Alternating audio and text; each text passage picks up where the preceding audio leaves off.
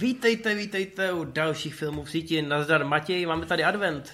Zdar všem. No, já nikdy nevím, kdy advent začíná. Já tyhle věci úplně neprožívám, takže to jde trochu mimo mě, ale jsem rád, že jsi mi na to upozornil. No už začal o víkendu, kup si věnec, zapal si svíčku a pust si nějaký film. Dobře. No, e, čím začneme jako tématem? No, my jsme přemýšleli, o čem mluvit a rozhodli jsme se, že budeme mluvit o Henrym Cavillovi a jeho odchodu ze zaklínače. Nebudeme řešit asi konkrétně tenhle případ, ale spíš, jak moc často se to stává a jak moc se máme bát, že to dopadne špatně. A vlastně jsme zjistili, že se asi bát musíme. Že těch no. případů, kdy to dopadlo dobře, jsme moc nenašli. Nenašli jsme žádnej, v podstatě žádnej.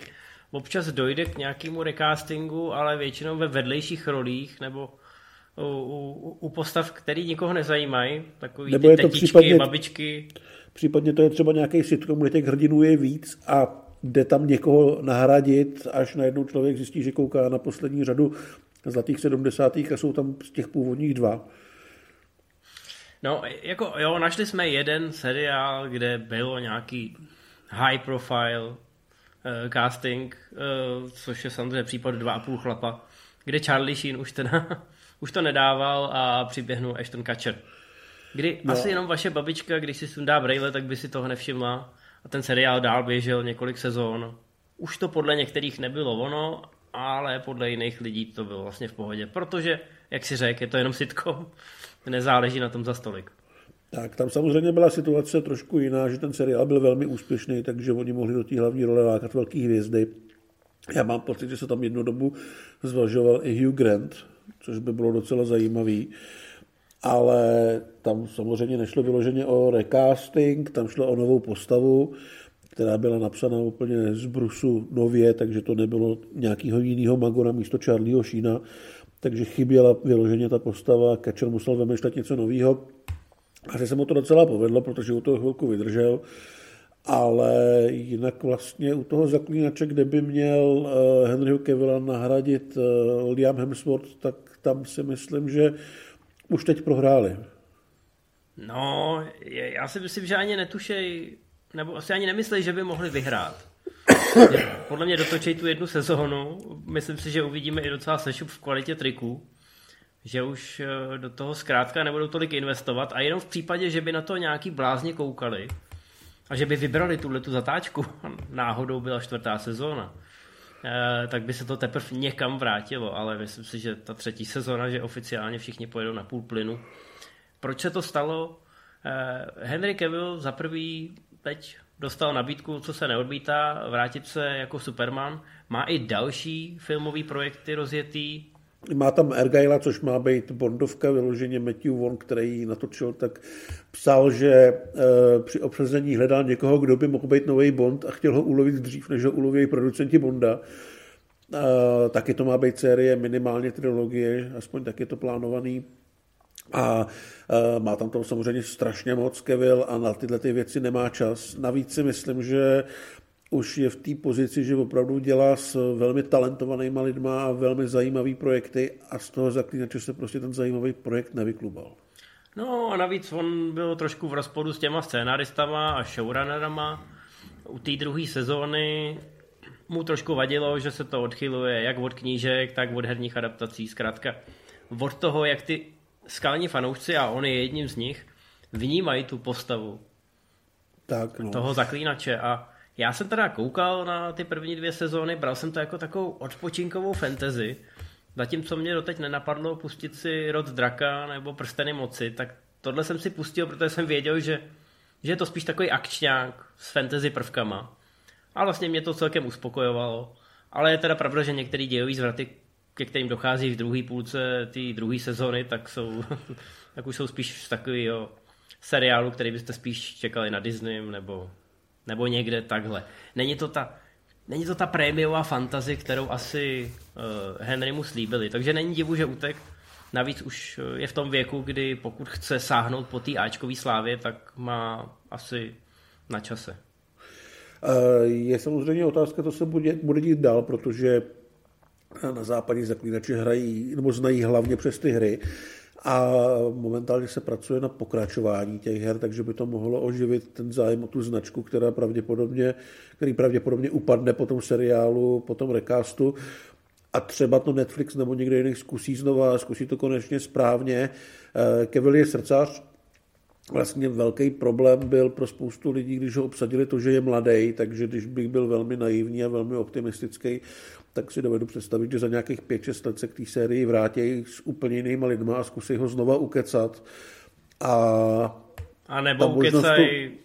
někoho no, staršího. Nebo ukecají někoho staršího, že jo, fandové chtěli vždycky Mace Mikkelsena, ale je možný, že tohle to skončí a za pár let se začne na novo a pojede se víc po té herní lince a Netflix si snad uvědomí, v čem udělal ty chyby a co se tam nepovedlo a nebude to opakovat.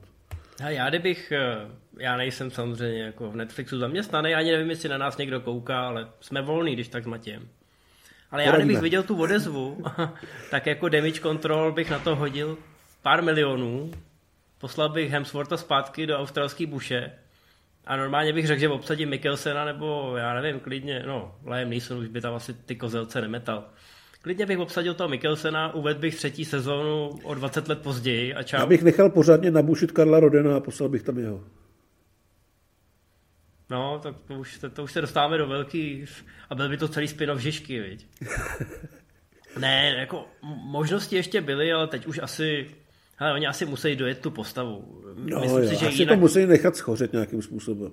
Je možný, že byly podepsané smlouvy prostě s majitelama licencí a ze vším na tři sezóny a oni musí tu třetí sezonu dojet s tou postavou Geralta a proto to asi takhle musí přeobsadit na sílu.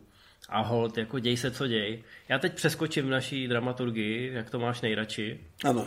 Oni samozřejmě měli velký plány tím světem zaklínače. Viděli jsme už animák, což byl vlastně prequel toho Geraltova e, mistra nebo mentora. A vrátíme se ještě mnohem dál. Letos o Vánocích eh, v Zaklínač pokrevní pouto 25.12. to má premiéru. A to je seriál, který se opravdu odehrává tisíce let předem. Taky tam máme jednu hvězdu. Ale teda vypadá to ještě o fous levnějc než ta hlavní série a připadá mi, že, že to měli jako takový plán B, ze kterého teď možná některý exekutivci v Netflixu si myslí, že by se mohl vykubat plán A, pokud teda uh, ta hlavní série selže. Ale teda neoslovilo mě to.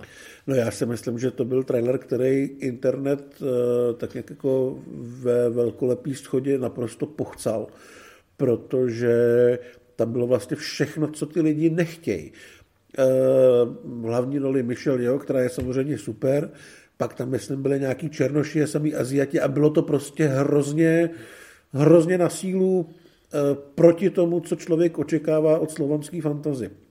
Mně osobně je většinou jako jedno, e, kdo tam, kdo tam hraje v, těch, v tomto směru, myslím, jako barva platí těch herců, vůbec to neřeším a takový ty argumenty, že to vychází jako z Polska a z severní Evropy a že tam žádní černoši nebyli, do prdele nebyli tam ani draci.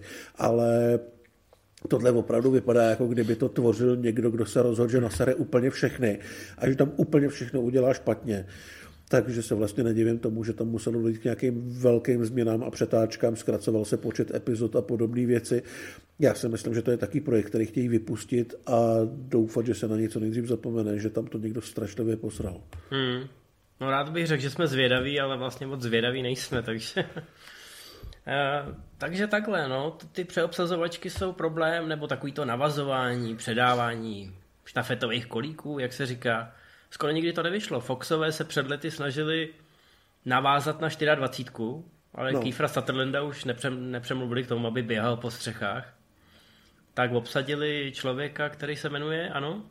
Já teď nevím, to byl Eldis Hodge, to nebyl Eldis Hodge, myslím. Ne, ne, tohle byl takový mladý kluk, hrál potom ještě v Six Underground, myslím.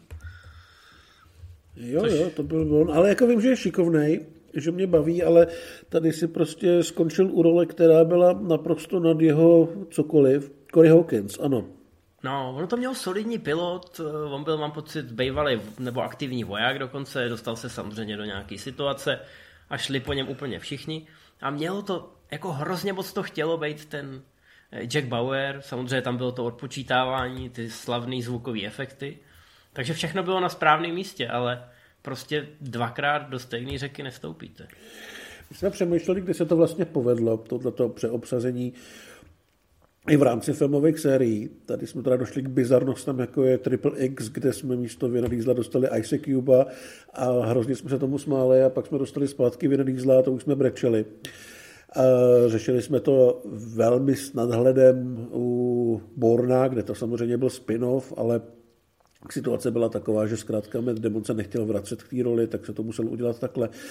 A došli no, jsme tam byla tomu, trošku že... i vlastně spoura scénáristy. Tak. Byl tam víc eh, důvodů pro to vydat se v tom bournovském vesmíru trošku jiným Směrem. Ale je to, je to spin-off, nebyla to přeobsazovačka. Mm, no, Jediný, kde jsme vlastně přišli na to, kde to opravdu dlouhodobě funguje, jsou bondovky. Kde se ale samozřejmě pracuje s tím eh, konceptem toho světa, který se eh, přizpůsobuje na filmovém plátně té současné ať už politické situaci nebo těm trendům v tom akčním žánru a podle toho se často vybírá i ten herec. I proto vlastně máme ty Bondovky rádi, protože Brosnanova éra je zcela odlišná od té Craigovy éry, Connery je úplně jiný než Moore. A člověk si zkrátka vybere to, co ho baví a ten jeho přístup. A zároveň to komplexně funguje jako taková eh, taková výkladní skříň, nechci říct vyloženě popkultury, ale prostě mužských fantazí za posledních šest dekád a uvidíme, kam se to posune dál. Zase se hledají nový bondové a hledá se i nový způsob, jak je vyprávět dál. Takže tam to funguje, ale tam je to samozřejmě trošku něco jiného a je s tím mnohem víc práce. Je to tak. Mě, mě u Bondové kdy, vždycky baví to divadílko kolem. Je fakt, že u Brosnena jsem to zažil jako hrozně malý, tak jsem to tak nevnímal. U toho Craiga jsem si to užil už jako profesionální psavec, jo, takový to, jak mu nadávali všichni a jak běhali bulvárem ty historky, že neumí řídit. Že tam, byly, tam... tam byly ještě krásný ty momenty předtím, když to vypadalo na Clive Owena a Jerry Bruckheimer si ho zaháčkoval do krále Artuše s tím, že bude mít uh, historický velkofilm s Bondem a pak měl historický velkofilm bez Bonda a nikdo na něj nepřišel. No. Takže tyhle věci jsou zábavné samozřejmě. A taky by to mělo být ponaučení. Ta historie se v podstatě opakuje. Vždycky, vždycky si tisk a média si vymyslejí, a dneska už samozřejmě i fanoušci na všech těch webech a sociálních sítích, si vymyslejí velký jména a pak jsou hrozně smutný z toho, že to dostane nějaký no-name nebo nějaký herec, který teprve nastupuje a ještě není zaškatulkovaný. Takhle to Jasně. u Bonda bylo vždycky. Tak, musí to být někdo, komu je kolem 30, protože ideálně ho bude hrát další třeba 12-15 let, takže Idris Elba, který mu je 50, to je naprostá pitomost, to vědí úplně všichni, včetně jeho a několikrát to řekl. No a i ten Henry Cavill, tak. já mám pocit, že i, i pro něj je výhodnější zahrát si, zahrát si špiona uh, u Matthew Vona, kde nebude mít tolik svázaný ruce, může se tomu žánru i trošku vysmívat, může být trošku jízdlivý, ale hlavně může to opustit po těch třech filmech, nebo tak. možná po jednom, když to nebude mít komerční ohlas, jo. On to vlastně říkal Hugh, Hugh Jackman, a... když ho verbovali, aby hrál Bonda, což vlastně ve své době dávalo podle mě velký smysl, že říkal, že nechce točit jeden film za dva roky a mezi tím dělat reklamy na kreditní karty. Jo, takže ta role je samozřejmě v tomhle směru uh, velmi jako um, problematická pro toho představitele. Uh, Daniel Craig vlastně měl ve smlouvě, že se nesmí objevovat v rolích, kde by nosil oblek, takže točil, točil historický filmy a podobné věci, nebo nějaký nezávislárny. Ale to už se dostáváme a, k tématům, k tématům které asi jsou trošku jinde, než jsme začali. No jasně, jasně. Bondovky probereme v encyklopedii akčního filmu v roce 2025. To tak, už možná bude, to už možná bude na světě ta nová s novým představitelem, tak se nechte překvapit. No a samozřejmě je prosinec a v prosinci střílej streamovací platformy ty poslední hitovky a je to opravdu pestrá směska, takže není na co čekat. Vrhneme se na to po našich typech, samozřejmě Matěj, neboj. Já ne, vím, já už jsem z tebe nervózní. Neházím ti vidle do tvojí dramaturgie ještě jednou. Ale protože je ten prosinec a blíží se samozřejmě Vánoce a vy budete koukat na vánoční filmy, dáte si sám doma, dáte si smrtonostnou past ve ohledu na to, co říká Bruce Willis. A všechny tyhle hitovky, ale je jedna, která přibyla do toho vánočního kanónu relativně nedávno a určitě ji nebudou dávat v televizi, i když je to podle mě chyba, protože je to Netflixovka. A Netflix nedává věci ven, nepůjčuje je nikomu, takže vy musíte jít na Netflix a tam si ji najít. Asi vás ta volba nepřekvapí, my jsme ten film vychválili, když měl před, mám pocit, dvěma rokama premiéru. Mm-hmm. Ale je tak kouzelný, že si dovedu představit, že si ho lidi budou pouštět každý rok a jmenuje se Klaus a je to krásný animák. Není to, není to nějaký origin, i když se tak jakoby tváří, je to mnohem je to mnohem šířejc uchopený a je to hrozně kouzelný. Já o tom vlastně nechci říkat příliš slov, protože pokud vás to doteď míjelo, tak, tak se to prostě puste, až budete cítit ten advent jako Matěj. Budete mít třeba napečeno a myslím si, že tohle musí potěšit každou generaci a obměkčit každýho mrzouta. Já s tím já souhlasím, ten film má zároveň nečekaně zábavnou akci, ale především funguje právě jako ten doják, ale ne ten, ne ten nepříjemný, ne ten, kde člověk vidí, jak s ním ty tvůrci manipulují. Je to prostě hezký příběh s zábavnýma hrdinama, který umí v těch správných momentech hezky zpomalit a donutit člověka, aby si prožil ty, ty vošklivé věci třeba. Ale furt je to jako zábavná pohádka. Myslím si, že z těch eh, v 21. století jedna z absolutně nejlepších. A i řemeslně je to velmi hezky zpracovaný. Není to žádný uh, Pixar z vyše. Má to velmi osobitou animaci a i v tomhle to obstojí ve srovnání s těma nejlepšími. Tak. No já vlastně zůstanu taky u pohádky. My jsme se to nedomlouvali, ale máme tady pohádkový typy. Ale nemám vánoční. Já jsem si pustil na Disney Plus eh, Není král jako král, protože mám občas chuť dohánět Disneyovky, kterých jsem neviděl. A strašně jsem si to užil. Já mám rád uh, Disneyovský animáky právě z toho přelomu století, kdy se odvážili malinko experimentovat a hledali nějaký nový cesty k divákovi. Myslím, že jsme tady řešili planetu pokladu nebo Atlantidu, což jsou prostě dobrý, dobrodružní věci, na kterých samozřejmě do kina vůbec nikdo nepřišel. Naprosto miluju Lilo a Stitch, protože to je, to je prostě Disneyovka, která podle mě neměla nikdy vzniknout, nikdy neměla projít tím studiovým sítem a je to strašlivá prdel. Hrozně doufám, že ten, ten hraný remake se povede. A tohle to je jeden z těch filmů. E, Není král jako král se odehrává mezi a teď nechci kecat, to jsou Aztékové, Májové, Inkové, prostě někde v této oblasti. A je to o králi, který je takový samolibý vocas a s pomocí magie je proměněný na lamu a jediný, kdo ho může zachránit, je velmi bodrý farmář, který ho chtěl předtím ten král nechat vystěhovat, protože si na jeho farmě chtěl postavit letní sídlo. A je to v podstatě taková ta putovací buddy movie. Mě to připomnělo třeba půlnoční běh s Denirem a s Grodinem, protože ti dva jdou z jednoho místa na druhý, nemají se moc rádi, dělají si na schvály, do sebe furt rejou a pak skončí v nějaké situaci, kdy se musí trošku pomoct a samozřejmě dojde k nějakému, k nějakému polepšení, ale je to strašně vtipný. Vlastně absolutně tady absentuje nějaká pohádková poetika v tom smyslu, Eh, že tam je nějaká láska, že tam jsou nějaký princezny a tak. Tohle je prostě o dvou telatech, který jdou k pyramidě. A je to neskutečně groteskní. Připomene to ty věci jako Roadrunnera a podobný a Bugs Bunnyho a Toma a Jerryho a tak. Vizuálně to je, eh, to je docela, docela zajímavě pojatý. Hlavní role dabujou John Goodman a David Spade. Já mám teda rád oba ty pány a jsou tady velmi zábavní. A fakt je to Disneyovka, která šla trošku jiným směrem a je to strašná prdel. No já mám radost, že si to objevil takhle po letech. Já si do dneška pamatuju, že jsem to recenzoval, když to šlo do kin. Napálil jsem tomu asi devítku a byl jsem z toho úplně nadšený. Byl jsem ještě v tom věku, když jsem byl skoro ještě teenager a říkal jsem si, to, tohle je Disneyovka, jako to, tam se všichni pomátli. Je to 2D animace, ale je to 2D animace na vrcholu sil a jsou tam fakt jako hravý experimenty. Nechci to přidonat eh, k Into Spider-Verse, ale občas to má takovouhle energii, jo? Jako jo. Pojďme, pojďme zbořit věci, pojďme prostě, uh, pojďme dělat blbosti. Uh, pozadí vzniku je hrozně zajímavý. Občas i trošku asi bolestivý pro ty tvůrce, protože se do toho hrozně stříhalo, hrozně se to zkracovalo. Ale ve výsledku, protože ten film má fakt jenom 80 minut, tak je hrozně našlapaný, protože ono není moc poznat, vzhledem k té jeho uh, celkem roztěkaný zápletce, respektive té povaze, že se tam pořád něco děje, tak si zase tak nevšimnete, že z toho někdo něco vytáhnul, ale tím, jak ty minuty zmizely, tak eh, se ještě víc zhustila ta struktura a to tempo.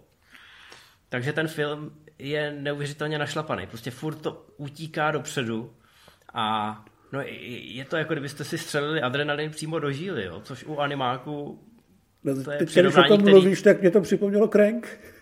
No, je to trošku takový animovaný crank, což asi fakt nečekáte od Disneyovky nebo od jakýhokoliv animáku, ale ale je to prostě tahle ta věc. Já si vlastně neuvědomuji, jestli jsem to Matějovi někdy doporučoval nebo ne.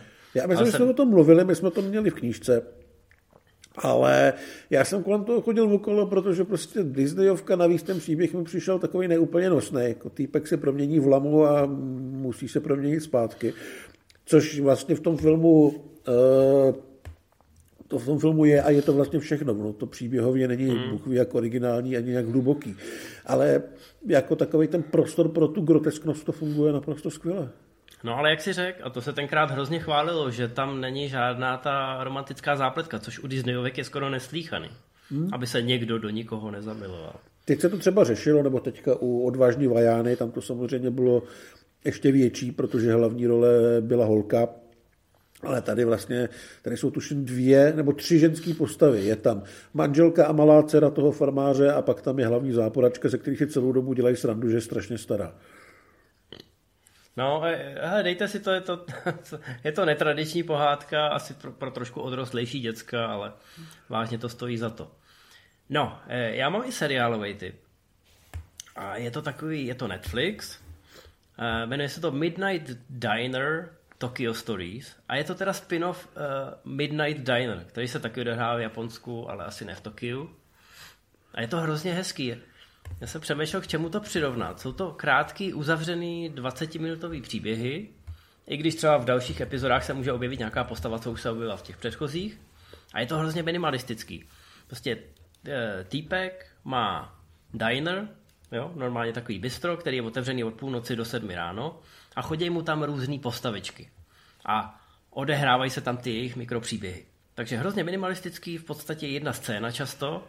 Úplně jsem si říkal, že kdyby to chtěl udělat někdo v Česku, tak, tak to udělá zadarmo a když na to bude mít dobrý herce a dobrý scénář, jak vždycky říkáme, tak, tak by to byl hit.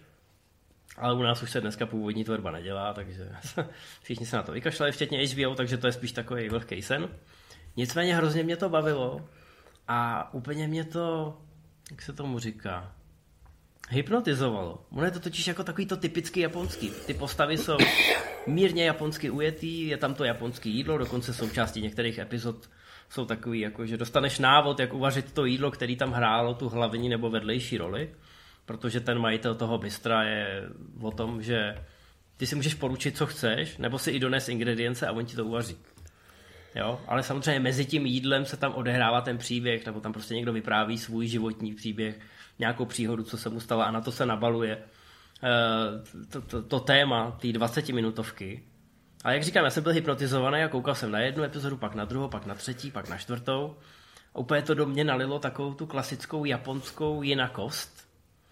A má to takový melancholický tempo, protože prostě seš v jedné místnosti a celý to ženou dopředu dialogy. Takže je to něco jiného, pokud budete mít, pokud nebudete vědět, na co máte chuť a budete mít takové jako divný melancholický rozpoložení, tak zkuste tohleto. Eh, ten originál, to Midnight Diner, je takový levnější, působí takovým hodně televizním dojmem. Eh, ty, ty Tokyo Stories, ty jsou trošku novější a je to i vidět eh, na tom zpracování. Je tam teda stejný týpek a stejný diner, akorát se to prostě odehrává. V Tokiu No a je, je to pěkný, je to příjemný. Našel jsem to úplně náhodou, jako doporučení na nějaký stránce, kde jsem zrovna něco řešil, tak jsem se do toho ponořil, no a slupnul jsem to jak malinu. To zní zajímavě. No a je to něco úplně jiného. Myslím si, že to nejde přesvědčivě popsat, že si člověk musí... Navazuje pustit... to na sebe nějak, nebo to jsou fakt čistě uzavřené epizody? Ne, jsou to, jsou to prostě uzavřený mikrovesmíry. Jak říkám, maximálně se nějaká postava z první epizody myhne ve čtvrtý, protože jo. chodí do toho stejného dineru zas, takže tam třeba jakoby sedí někde na boku, ale děj už se věnuje jiný postavě. A když mm. si mhm. ten první díl neviděl, tak je ti to úplně jedno, protože to pro tebe je jenom, jenom, jenom nějaký člověk, co tam sedí. Jasně. Jo, takže takovýhle jako detailíky. A jak říkám, jednoduchý koncept, ale dal by se transplantovat kamkoliv v podstatě. Dobrý, zajímavý no. typy. Doufáme. Dobrý, tak už máme 25 minut, takže teď, teď jdeme na ty typy měsíce prosince a budeme to muset vzít v rychlém sledu, i když je tam spousta zajímavého. Tak uvidíme, jestli se nám to povede vtěstnat do té hodiny. Začneme samozřejmě u filmu a začneme hnedka 1.12. na Netflixu, kdy běží film, na který já osobně se docela dost těším a je to Troll. Eh, skandinávská Godzilla, jestli tak můžu nazvat, probere se po tisíci letech spánku obrovský troll a zamíří, myslím, přímo k Oslu.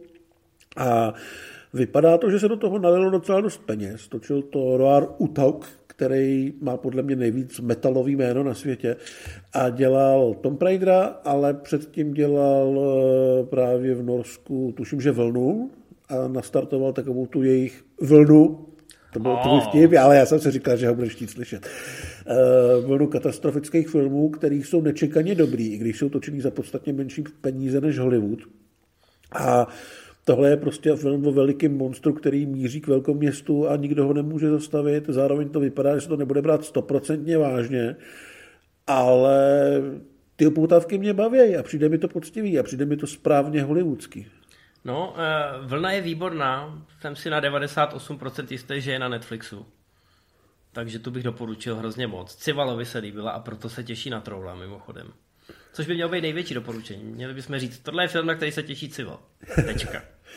Ale ano, no, vypadá to skvěle. Mám pocit, že Roar Woodhawk šel na tu zkušenou do Hollywoodu, natočil toho slušného Tomb Raidera, něco se tam přiučil a řekl si, aha, tak vy děláte tohle takhle. A vrátil se domů vyzbrojen nejen know-how, ale pověstí režiséra, který natočil něco v Hollywoodu. Dostal třikrát víc peněz než na cokoliv jiného a teď tady máme trola a já, já mu hrozně fandím a doufám, že se to povede. Ne proto, aby se vrátil do Hollywoodu, ale protože chci, aby vznikaly v těch evropských kinematografiích tyhle ty filmy. Vlna je úžasná v tom, že je hrozně civilní. Tam se, tam se jakoby nic neděje, žijete první půlku v tom očekávání ale proto je to pak ve výsledku hrozně autentický. A fakt ji doporučuji, ale nesmíte od vlny čekat něco od Rolanda Emericha. Prostě kouzlo toho filmu je, že je úplně jiný a že je svůj. A doufejme, no, že to se, to se přenese i do toho trola částečně. No dál tu máme něco, co bude pro trošku jinou cílovku. Opět Netflix 2.12. a film Senior. A je to dokument, který natočil Robert Downey Jr. o svém tátovi, který byl režisér a hollywoodská persona takového velmi osobitého rázu a pravděpodobně ho moc lidí nezná. A on by ho rád představil a především tu jeho tvorbu, ty jeho uh, své rázné filmy. A vypadá to jako velmi citlivý a hezký osobní dokument. No, určitá generace seniora Downeyho znala, protože nebyl neznámý Hollywoodu, ale samozřejmě to nejsou fanoušci Ironmana, takže já celkem chápu, pro Downeyho je to možnost natočit si dokument o tatínkovi, pro Netflix je to možnost, jak to propagovat samozřejmě přes obličej Tonyho Starka, takže všichni, všichni vyhrajou. Asi se od toho nečeká nějaký velký číslo, že by na to lidi klikali ve velkým. Ale já mám, já mám tyhle ty dokumenty rád, takže Určitě se na to podívám. Je to, je to zajímavý pohled i do nějakého rodinného zákulisí uh, Downeyových. Takže komu se po Downym stejská, přece jenom v tom mainstreamu teď vidět není, tak tohle je možnost. No, jdeme na Apple TV plus 9.12. Haha, ambiciozní historické drama Osvobození, ve kterém Will Smith bude hrát otroka, inspirovaného skutečným otrokem, který se pokusil utéct z plantáží a šel mu po krku Ben Foster a vypadá to jako film, který opravdu ty Oscary hodně chce. Bude, bude to... utíkat před barevným spektrem. Já jsem přemýšlel, jestli to můžu říct, jestli to nebude popotahovaný, víš, ta věta a rozebíraná na různých uh, no, já jsem teďka, já jsem teďka někde četl, že vyloženě bylo cílem natočit to jakože černobílé. Ono to není vyloženě černobílý, ale má to stažený barvy, takže já očekávám, že tam pak bude nějaká scéna, kde se to všechno jako rozsvítí těma barvama a bude to velmi hluboké a metaforické a podobně, ale já si prostě myslím, že Antoine Fuqua, který to točí, je obstojný akční režisér, ale tohle je věc, kterou bych hrozně rád viděl od někoho, kdo je víc než obstojný akční režisér. Nemyslím si, že na to má. Rád budu překvapený, když jo, ale zatím mi to připadá jako film, který vlastně který vlastně točil někdo, kdo vůbec neví, jak si s tímhle tím žánrem a s těmhle ambicemi no, aby jsme jako Fuku nepodcenili. Já nevím, jestli třeba neprodukoval některý takovýhle uvědomělý věci a přece jenom je to pro něj osobnější téma, než, než nějaký akčňák s Brucem Willisem třeba. jako nechtěl bych ho úplně podcenit, ale to samozřejmě vyplývá z toho, že jsem slyšel už docela dobrý ohlasy z těch nějakých utajovaných nebo studiových projekcí. Ale těžko říct, může to být dobrý, může to být klasická Oscarovka, u který se budeme nudit k smrti. Možností je hodně, ale pro Apple je to určitě prestižní projekt. Ano, je na něm trošku stín, protože je to Will Smith. Možná to i trošku tomu filmu ty Oscarové šance podlamuje. I kdyby byl náhodou nominovaný, tak to pravděpodobně po druhý nevyhraje. A i kdyby to vyhrál, tak si proto nebude moc dojít. Ale hele, je to důležitý, angažovaný téma, ten film vypadá zajímavě, takže myslím, že na Apple mají očkrtnuto. Jo, na Apple se nehraje na nějakou sledovanost, takže pro ně je to čistě o tom, že mají prestižní projekt, který vypráví o důležitý kapitole historie. Eh, no, oproti Otrokovi Smithovi tady budou animovaný kašpaři. Eh, na Disney Plus 9.12., tudíž ten samý den, Night at the Museum, Kamunra Rises Again. Je to volný pokračování Noci v muzeu, ale je to tentokrát animák. Animovaný. To je asi pokračování, pokračování trojky, protože tam Rami Malek hráli. Si myslím. Jo, jo, jo, ano, byl tam Malek a podle mě byl ve více dílech Malek, nejenom ve trojce, ale nejsem si jistý. A je to teda animák a zatím to nevypadá, že by se tam měl vrátit eh, Ben Stiller, ale bude nějaký nový hrdina, ale měli by tam být právě Rami Malek, měl by tam být Owen Wilson a ještě pár dalších lidí z této série. Já si myslím, že si možná malinko chtějí otestovat, jestli o to je nebo není zájem. Konec konců ta série byla sice úspěšná, ale byla taková splachovací. Byla taková neambiciozní a vlastně neznám nikoho, kdo by ji vyloženě měl rád a chtěl se k ní vracet. Na druhou stranu málo koho urazila. Takže podle mě to je takový test, jestli se s tou značkou dá něco dělat, ať už to bude seriál, nebo třeba další film, nebo něco úplně jiného. Je to série, která dostala Shona Levyho na výsluní, což ji nemůže eh, ani Matěj, ani Cival zapomenout, ale budíš. Eh, já si myslím, že ty tři filmy se Stillerem jsou naprosto neurážející průměr, na který se ta rodina ráda občas podívá, protože vědí, že tam není žádný zákeřný humor. To znamená, může na to koukat babička, tatínek, syn, eh, sousedovic Tonda, zkrátka úplně každý a jasně, občas se na moviezom týhletý jako tomuhle nejnižšímu společnému jmenovateli vysmíváme, ale ono to pak dělá velký čísla. A ty Stillerové filmy udělali velký čísla i v kinech. Určitě. To, že je to animák, mě zaskočilo. Já jsem nějak na to kliknul a čekal jsem, že to teda bude takovýto pokračování po letech s těma hercema, který ukecali a najednou to na mě skočilo v animáku. Vlastně je to docela dobrý nápad, protože i to původní publikum bylo spíš dětský. Takže vlastně proč ne? Když to bude mít úspěch, tak to může pokračovat jako takovýhle v úvozovkách nízkorozpočtový eh, animovaný cyklus. Jo, můžou z toho udělat podle mě nový Hotel Transylvania, taky tady bude spousta monster a oživlých divných věcí. A tam víme, že to funguje. No ale, ale, 9.12. tady máme animák, který bude pro trošku odrostlejší publikum, věc, na kterou se velmi těším, i když je to zpracování látky, kterou už jsme letos viděli, ale tentokrát se toho chopil mistr na slovo vzatý.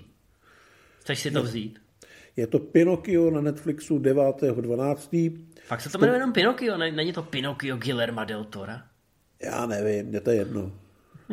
no mě ne, protože ty lidi musí vědět, že je zatím mistr mistrů. A... a to bych teďka řekl, ne, tak mě nepřerušuj furt. No já myslím, ty lidi, co si to pustí na Netflixu, ne, jako lidi, co poslouchají nás, ty jsou chytrý a vzdělaný. tak je to Pinocchio Guillermo del Toro. A je to stop motion animák, který samozřejmě bude adaptací slavné pohádky, ale bude pro trošku asi starší, měl by být velmi temný. Myslím si, že tam mají být nějaký ozvěny fašistické Itálie a podobné věci. A vypadá to moc hezky. Je, vlastně Del Toro si s tím letím hrál už ve dvojce Hellboye, kde byl takový ten, e, takový ten loutkový úvod o těch elfech a válce s lidma. A vypadalo to dobře. A v každém případě asi už teďka můžeme říct, že ať už to dopadne jakkoliv, tak to bude zajímavější než to, co poslal z pár měsíců zpátky, nebo pár týdnů zpátky na Disney+, což byla taková ta úplně největší disneyovská rutina. A je to vlastně Deltorův vysněný projekt. Myslím si, že to nebylo drahý, že to snad stalo nějakých 35 milionů, což je docela málo. A že se to bude prodávat přes tu osobitost, než přes cokoliv jiného. Vypadá to krásně, to si říkal, viď? Ano. Tak já to taky řeknu, vypadá to krásně. Ne, je to fakt vizuálně, ale i emočně. Já když jsem viděl tu ukázku, v té ukázce je mnohem víc emocí, než je v tom celovečeráku od Disneyho. A přitom mám furt pocit, že i když znám samozřejmě ten základní příběh chlapce, který ožil, nebo chlapce, který chtěl žít, tak eh, zkrátka v té ukázce je to namíchaný, takže chcete vidět víc, nemáte pocit, že vám to odvyprávěl celý děj, i když, jak říkám, ho znáte. Ale v té ukázce teda jede ten Teltoro emoční bomby a já už z toho jsem měl to šimrání, jak říká Civo, takže já se na to hrozně těším.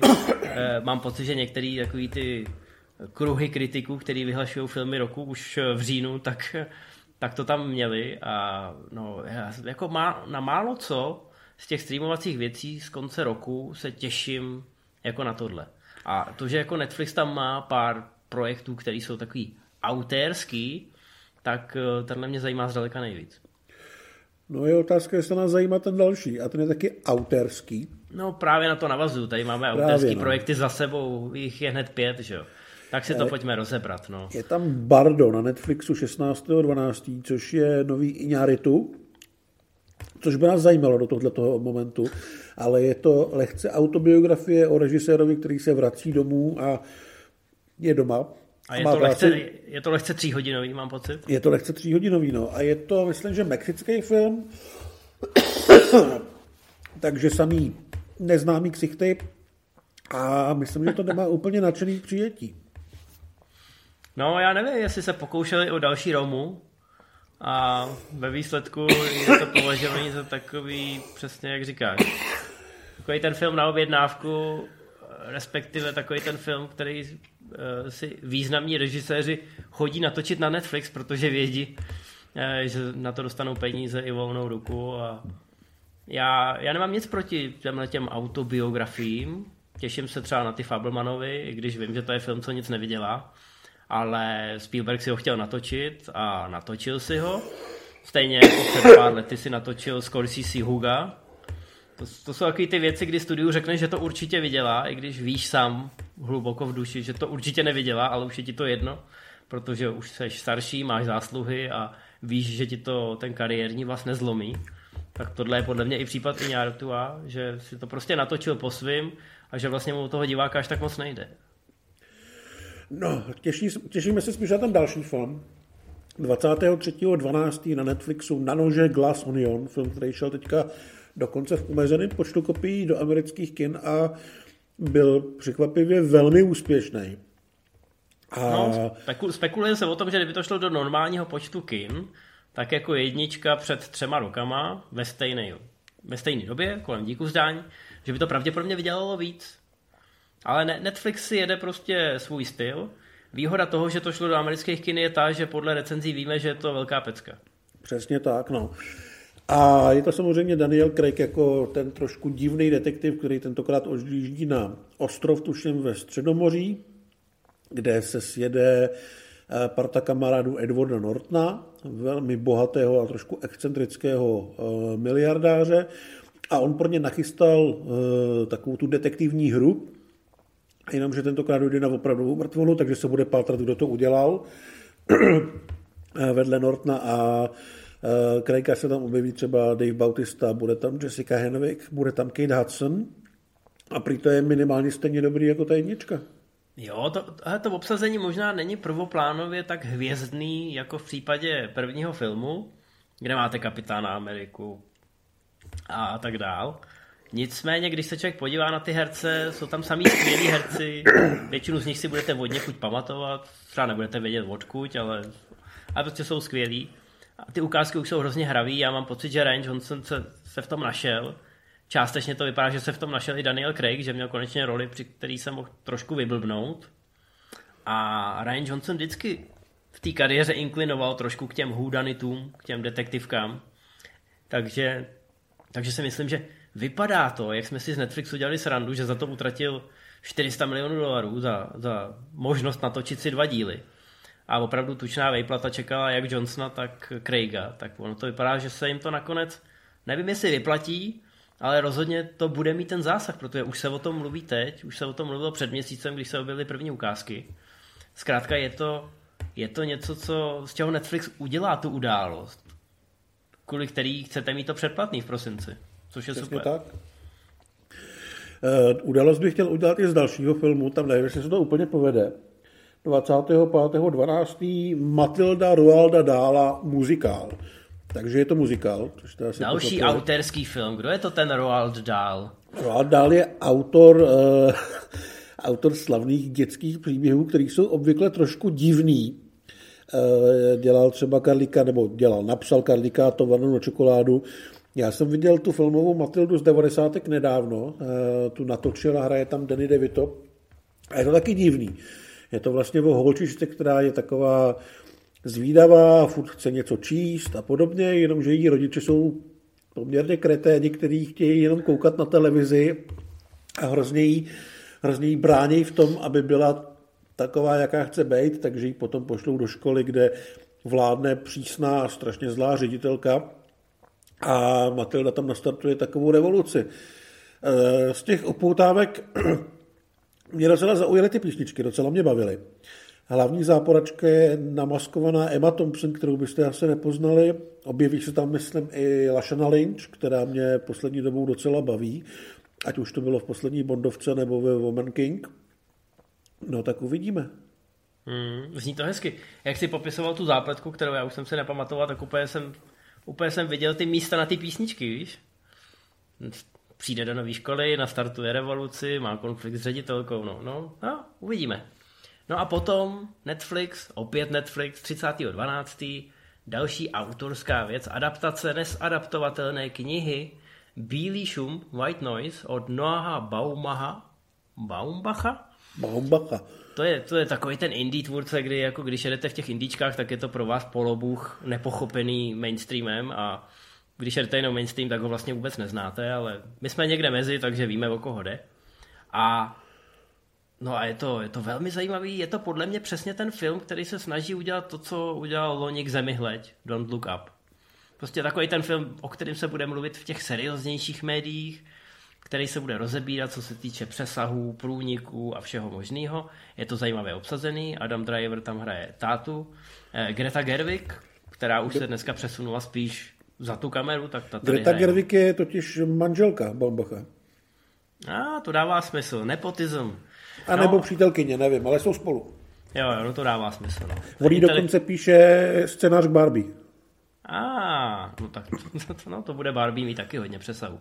Ale ne, tady opravdu už ta, už ta předloha, o té se eh, v době publikace před mnoha dekádama mluvilo jako o, o věci, která polarizuje společnost a tak. Oni unikají před nějakou apokalypsou, nějakým průšvihem, který hrozí sežrat celou planetu ale je tam velký důraz na to, jak, eh, jak to působí na tu rodinu a jak samozřejmě ty sociální role, to jak předstíráme před svým okolím, ale i před vlastní rodinou, jak by měly vypadat ty vzorce toho chování, tak jak se postupně, postupně rozbalujou ve chvíli, kdy víte, že už na ničem nezáleží.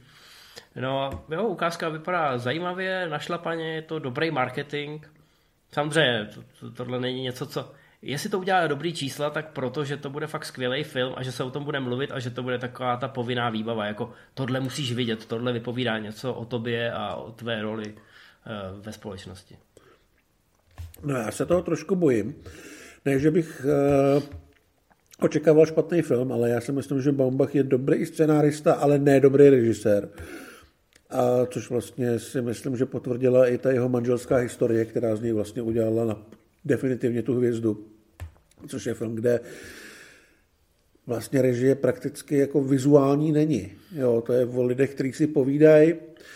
A já, já to naprosto beru. Jo, naprosto beru jeho autorský záměr, ale zároveň mě to prostě nebaví, přijde mi to málo. U každého toho jeho filmu si říkám, hele, dobrý, ale bylo by super, kdyby to točil někdo šikovnější, protože on na to, eh, na to úplně kašle. Asi no, oni všechny ty filmy jsou takový, jako že je tam ta kamera postavená doprostřed místnosti a jsou tam jenom ty, ne herci, jsou tam ty postavy a ty máš pocit, že Přesně jak to říkáš, podle mě je to záměr, že ten režisér neexistuje ano. a ty máš pocit, že, že seš u někoho v obýváku a čumíš na to, jak se dva lidi autenticky hádají. třeba. Jenomže mě to už nebaví, protože on vlastně se v tomhle směru absolutně neposouvá. Ale paradoxně ta upoutavka na Bílý šum vypadá, že by mohla být trošičku živější, eh, ta jeho režie tentokrát. Navíc je docela sympatický, že se to odehrává asi v 80. letech a opravdu to vyloženě připomíná Griswoldovi a takový ty uh, vánoční prázdniny, nebo ne vánoční prázdniny, ale prázdniny v Las Vegas, já nevím, jak se jmenovaly ty díly. No, no, no, to byly různý, že jo, dovolená v Evropě. No, no, no, bláznivý dovolený. No. no. nečekejte od toho Griswoldovi, prosím vás. To určitě ale... ne, no. Ale že by to ale mohla to být... příměr. Mohla by to být takový e, konečně nějaká takový vizuální zajímavost v tom filmu, který prostě mě u Bambacha chybějí a proto si ty jeho snímky nedokážu nikdy naplno užít, protože to je jako kdyby ti donesli dobrý jídlo a zapomněli ti ho osolit. No, ano. E, v tomhle případě bude i trošku ošemetný sledovat ty recenze, protože tohle jsou filmy, které kritici milujou a většinový publikum mi pak nemůže úplně přijít na chuť, protože mu tam chybí ta sůl, jak říkáš. No a poslední věc z filmu, máme 30.12. taky na Netflixu a je to, oni naklonovali Tyrona, což je na první pohled docela bizarní kombinace.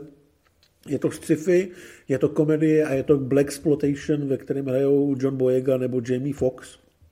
A Těžko o tom mluvit. Eh, puste si trailer, vypadá to fakt divně, mě to teda baví. Mě to baví hodně, protože ti hrdinové, kteří přijdou na nějaký obrovský spiknutí, eh, který, který, dělá, která dělá, který dělá společnost vůči Černochům, tak zároveň jsou strašlivý vocasové a vůbec jim ta akční a špionážní poloha nesedí a vypadá to fakt sympaticky trhle a Vili z toho může naprosto cokoliv, takže já si nedovolím úplně jako uh, mluvit o nějakém očekávání. Je tam zvědavost, ale očekávání mm. dobrýho filmu, na to jsou ty uputávky příliš divný. No ale vidíš to, Jamie Fox má letos uh, dobrou sezónu. Mm. Tak, jdeme na seriály. Pokud jste koukali na posledního Spidermana a říkali jste si, ale Alfred Molina, on ještě funguje, tak se můžete těšit na seriál Free Pines, který bude na Prime Video a bude zase pro ty postarší chlapy, protože tady Alfred Molina bude hrát eh, detektiva, inspektora, který vyšetřuje vraždy v kvebeckém městečku, to znamená Kanada, příroda, pár mrtvol. To může být krásný, ne? No vypadá to docela zábavně, vypadá to, že to bude mít takový jízlivý nadhled, malinko, jo, že on tam přijede něco po něčem pátat a to městečko je naprosto dokonalý, všichni se na sebe usmívají a těch mrtvol je najednou víc a víc. A Připadá mi, že to nebude čistě jenom detektivka, že se to bude malinko vysmívat právě těm detektivkám, ale že to nejde vyloženě do komedie. A Molina mě tam baví na tom malém prostoru, takže jsem zvědavý, co z toho vyleze. Mm, no to víš, ale Kanaděni jsou nejmilejší lidi na světě, ale taky je to národ s největším počtem křovinořezů na, na čtvereční míli, takže já bych si dal bacha. Asi no, tak.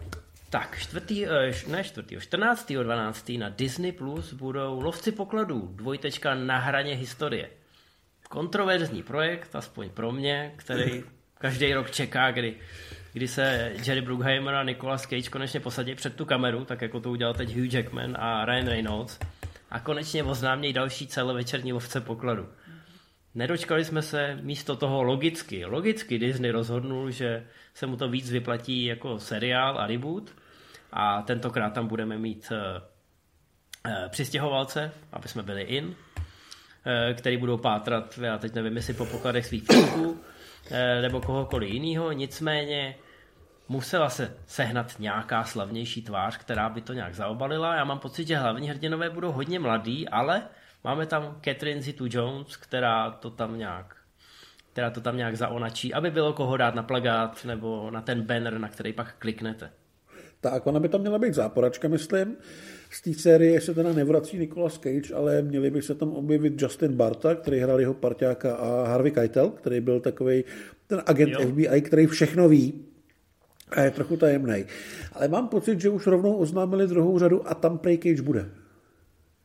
No a je, je to nejrozumnější eh, varianta, protože jestli prostě Cage vydali na stůl, že hele, film nebude, ale budeme mít tady seriál a může tady být nějaký předávání žezla. Cage už není v té fázi, kdy by musel kejvat na všechno, protože už splatil svoje dluhy. Ale zároveň vím, že k této série měl jako srdcový vztah. a že měl ve své filmografii hodně hitů, takže to není, že by se musel upínat k lovcům pokladu jako k jediný věci, která fungovala. Takže byl by to hezký pro ty fanoušky, kdyby se tam sešli, kdyby to měl být jenom cameo v pár epizodách. No, pak to máme 16.12. na Netflixu ambiciozní špionážní seriál Rekrut, na kterém pracoval mimochodem i Doug Lyman, režisér prvního Borna nebo Na hraně zítřka. A vypadá to hrozně. Uh, hraje tam Noah Centineo, což je samozřejmě dvorní hvězda Netflixu. Už jsme si skoro mysleli, že se eh, z těch tenat streamovacích sítí eh, konečně vytrhne, protože si zahráli jednu z hlavních rolí v Black Adamovi. Jenže kromě toho, že Black Adam vydělal průměrný peníze, tak Noah Centineo tam hraje Noah Centineo. To znamená takový trošku trdlo a vypadá to, že ta role Eh, hrát sám sebe je mu souzena doživotně, protože ten rekrut je přesně o tomhle. Máte tady týpka, který na něco přijde, ale je to vlastně takový podržtaška, mladý analytik, spíš kancelářská krysa, která samozřejmě najednou se musí za zaběhu eh, proměnit v superagenta.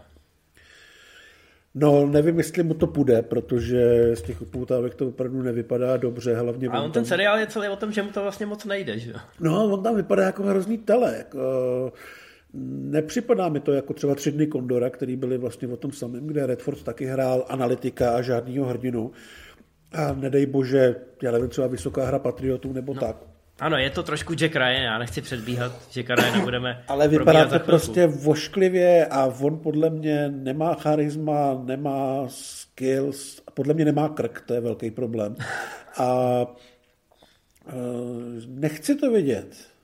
Já tě chápu, že to nechci vidět, eh, já to taky asi jako uvidím, asi tomu dám šanci prvních pár epizod.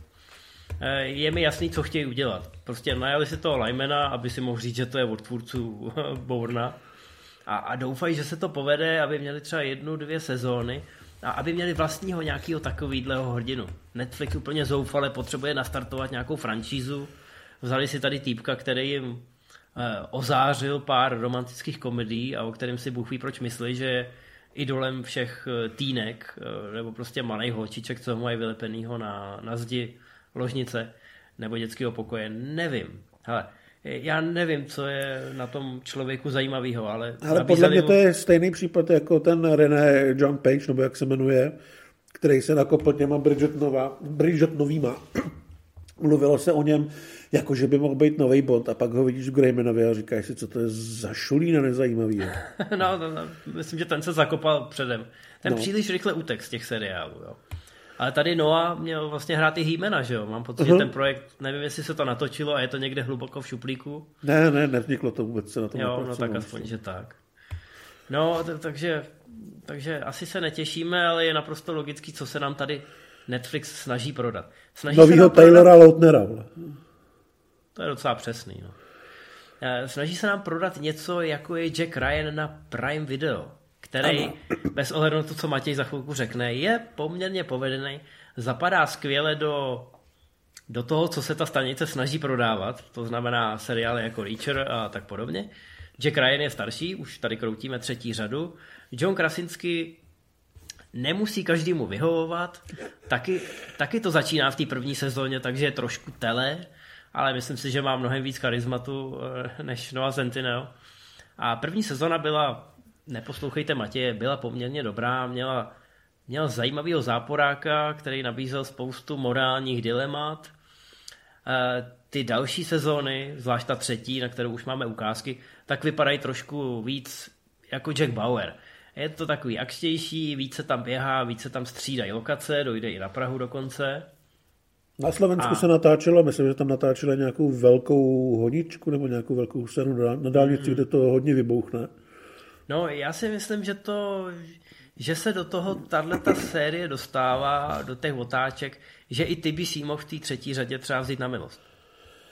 Hele, já vlastně nemám problém ani s tím seriálem jako takovým, ani s tím Krasinským. Mám problém s tím, že to je Jack Ryan. Kdyby se jmenoval, mm, nevím, Klement Gottwald, tak eh, to vezmu jako variace na 24 a vlastně budu schopný si to asi užít mnohem víc než jako Ryanovku, protože eh, ta první řada, vlastně i ta druhá, ale ta trošku mi přišly příliš jako hloupý, jako, jako příliš obyčejný akčňáky. A to já prostě od Klencyho nechci. Já mám rád, když tam vidím víc toho světa, kdy ten hrdina je jenom takový to malý kolečko v tom soukolí, kdy, teď jsem koukal na vysokou hru Patriotů, kdy vlastně tam je třeba výborná scéna, která je o tom, jak jednotka vykosí někde v Libii partu teroristů a vlastně z ní nic nevidíš, protože to je celý snímaný přes satelit.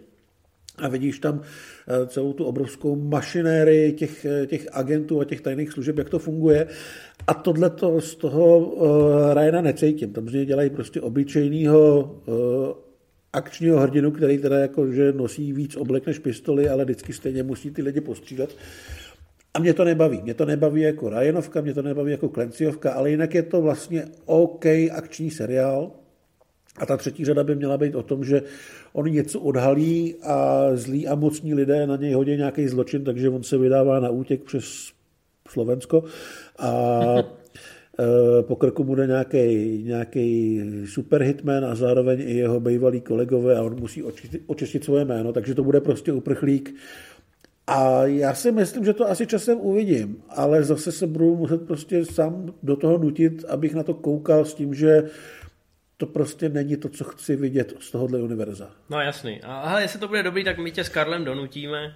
Nicméně mě napadlo, nechci prodlužovat naší relaci, ale jak jsi mluvil o tom Bondovi na začátku, tak Jack Ryan je taky postava, kterou si zahrálo několik herců, že jo? Harrison Ford, Ben Affleck, Alec Baldwin?